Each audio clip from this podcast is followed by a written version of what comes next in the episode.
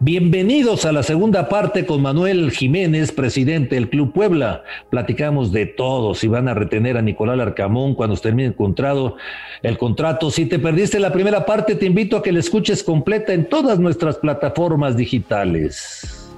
Los pilares de cada equipo están aquí, en una charla profunda, divertida y diferente.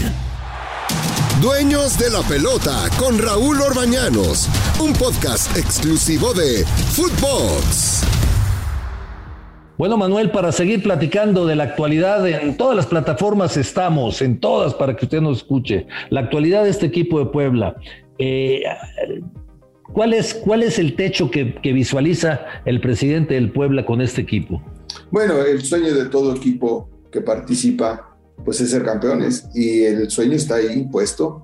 Eh, tú sabes que tenemos con esta, estamos a punto de calificar, es la cuarta temporada que calificamos en forma este, consecutiva, teníamos mucho tiempo de no lograrlo, pero eh, esperemos lograrlo y, y, por supuesto que vamos a dar mucho de qué hablar, pero el sueño sigue siendo ser campeones. O sea, la, la, la, la idea es llegar lo más lejos que se pueda y eso más lejos es pelear por el campeonato. Eh, te digo una cosa, Manuel, todos los equipos respetan al Puebla ya, ¿eh? O sea, pasaron las épocas en donde me visite el Puebla, hace un buen rato ya pasaron, son puntos seguros. Ahora hay respeto para este equipo. Exactamente, estamos luchando minuto a minuto, tenemos jugadores muy intensos que han entendido perfectamente bien la narrativa de nuestro entrenador y, y creo que han hecho una gran comunión y, y, damos para mucho. Vamos a dar mucho de qué hablar en esta temporada. Oye, lo de Nicolás Larcamón, eh, ¿cuándo termina el contrato de Larcamón con ustedes?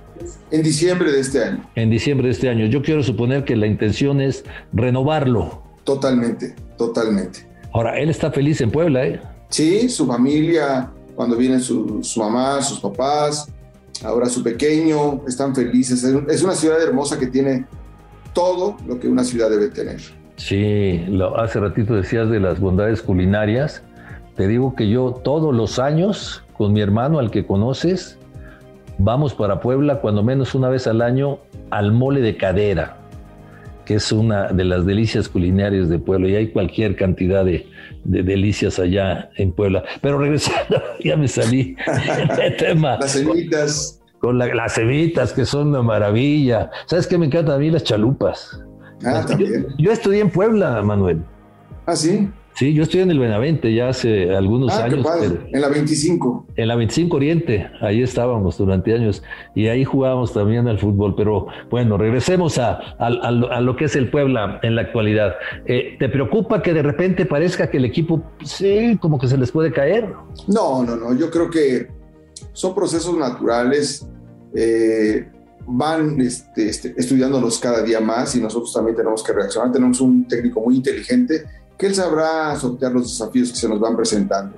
Creo que son buenos avisos, son buenas enseñanzas para que de cara a los últimos cuatro juegos estos aprendizajes nos hagan reaccionar de otra forma. Oye, la, hablabas de, de, la, de, las fuerzas básicas, hablabas de que ya se han presentado éxitos, que es muy importante. Eh, ¿cuál, es, ¿Cuál es el proyecto que tienen con, las fuerzas básicas? Porque eh, eh, una de las situaciones que durante mucho tiempo olvidaron varios equipos en México fueron las fuerzas básicas y ahora, como es el caso de Puebla, la están retomando ustedes muy bien.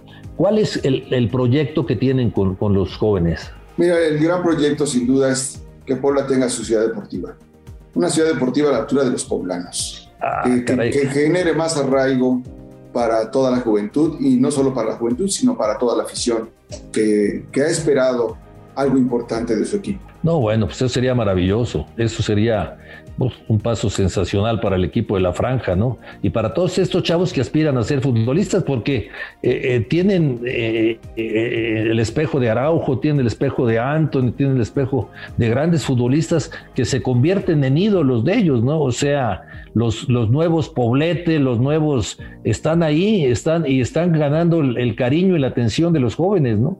Sí, los nuevos Bola González, sí. Carlitos Muñoz, Irri, este, en fin, grandes jugadores que, que, han estado aquí en esta gran institución.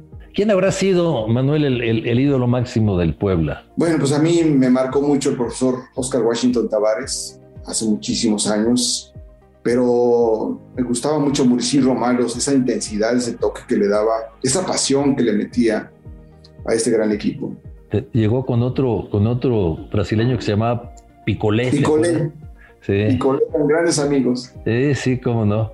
Y, en, la actualidad, ¿con quién te identificas más de acuerdo a lo que tú jugabas, a lo que te gusta el fútbol? De la actual plantilla, ¿con quién te identificas más? Pues yo tenía un tipo de juego como el de Maxi, muy cascabelero, muy, muy me gustaba mucho el gambeteo, este, en su debida proporción, porque ahora es un un juego de atletas y de deportistas muy técnicos pero muy veloces también. Antes era un poquito más lento el, fútbol, más pausado. Ahora vemos mucho más atlético el juego, un desgaste físico impresionante y cada día se juega a mayor intensidad.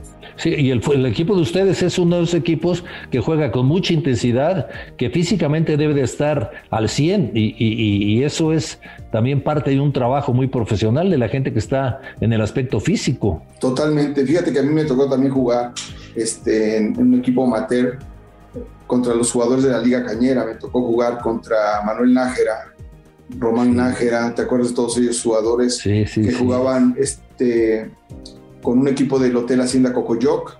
eran patrocinados por ellos y eran grandes, grandes encuentros. Manuel Nájera jugó con Zacatepec, con UDG y creo que con Puebla también un tiempo. También, sí. Sí, sí, grandes jugadores, cómo no. Ahora, eh, esto, esto de, del ritmo que tiene el equipo de Puebla, de la, eh, intensidad que pone, eh, es parte también ya del sello de este equipo de la franja. Porque te digo una cosa, Manuel, durante un tiempo parecía que el Puebla esperaba, eh, aguantaba y bueno, cuando salía ponían aprietos a cualquiera. Pero ahora va, a proponer los partidos a cualquier cancha, no nada más en el estadio, en el estadio Cuauhtémoc. Sí, es un sello que le ha impreso bastante bien, tanto Nico como su cuerpo técnico, y es un, es un juego muy intenso que pues ha dado mucha satisfacción, le ha gustado, como tú bien dices, a propios extraños, porque lo que busca el equipo es dar espectáculo. Tú, tú palpas, tú palpas con la, con la gente esta, esta cercanía con el equipo de Puebla. Sí, totalmente, somos muy cercanos a la afición. Eh, yo nací aquí, aquí crecí, aquí me voy a morir. Soy muy, muy cercano a, la gente y a la afición poblana. ¿Y tus cuates te dicen, oye, qué bien juega el Puebla? Sí, sí, este, hay quienes incluso en algunos juegos, la verdad con gran satisfacción me ha tocado ver algunos aficionados que traen una playera de otro equipo, no te digo los nombres, pero al momento que el equipo gana, se quitan y abajo traen la, la playera del Puebla y eso nos da muchísimo gusto que, estemos retomando de nuevo esa afición que estaba esperando. Pues sí, como no, y, ya han salido jugadores importantes, ¿eh? Han salido jugadores importantes, pero tienen el talento para volver a armar el equipo. Eh, siempre se habla de, un plantel eh, reducido por parte del Puebla. Eh, ¿Sí tiene un plantel corto para ti el equipo del Puebla, para la competencia que tenemos? Yo creo que sí, pero, pero los que están son, es un equipo de, hombres y no de nombres. Sí hemos tenido algunas lesiones, como la, lesión de, de, Kevin, este, actualmente la lesión de Jordi, que son jugadores muy dinámicos, con mucha profundidad, pero bueno, ya los estamos recuperando y pronto eh, tendremos plantel completo para dar nuevamente de qué hablar. Fíjate, te digo una cosa, te digo una cosa, es este de llamar la atención porque, por ejemplo, ves, eh, de repente ves al centro delantero, al venezolano, al Colorado Astillete, y luego aparece por ahí Martínez. Entonces, él, el, el, Puebla alterna a su gente, y una cosa que me da muchísimo gusto es que juega el que mejor esté. O sea, el respeto es sí vas a jugar y te voy a respetar, pero tienes que estar para competir al máximo. Totalmente. Saca lo mejor eh, el cuerpo técnico de los jugadores que tenemos actualmente. Sí, eso, eso, eso es muy importante con este hombre, con Larcamón. Oye, ya no te pregunté cómo, cómo, cómo contactaron al Arcamón, lo venían siguiendo, pero cuando le hablaron, él estaba en Chile y ¿qué dice un, técnico tan joven que lo llamen de una liga como la nuestra, en donde pues mucha gente desea venir? Pues él estaba muy feliz, muy entusiasmado, eh, muy agradecido de, de haber llegado a nuestro país. Es un país hermoso, pero sí en, Sudamérica se habla mucho de él, muchos técnicos y jugadores quieren venir a nuestro fútbol eh, y se ha adaptado bastante bien, lo ha entendido perfectamente bien y sus conceptos eh, en los cuales ha trabajado, los ha aplicado, los jugadores lo interpretan y lo ejecutan de manera magistral. Sí.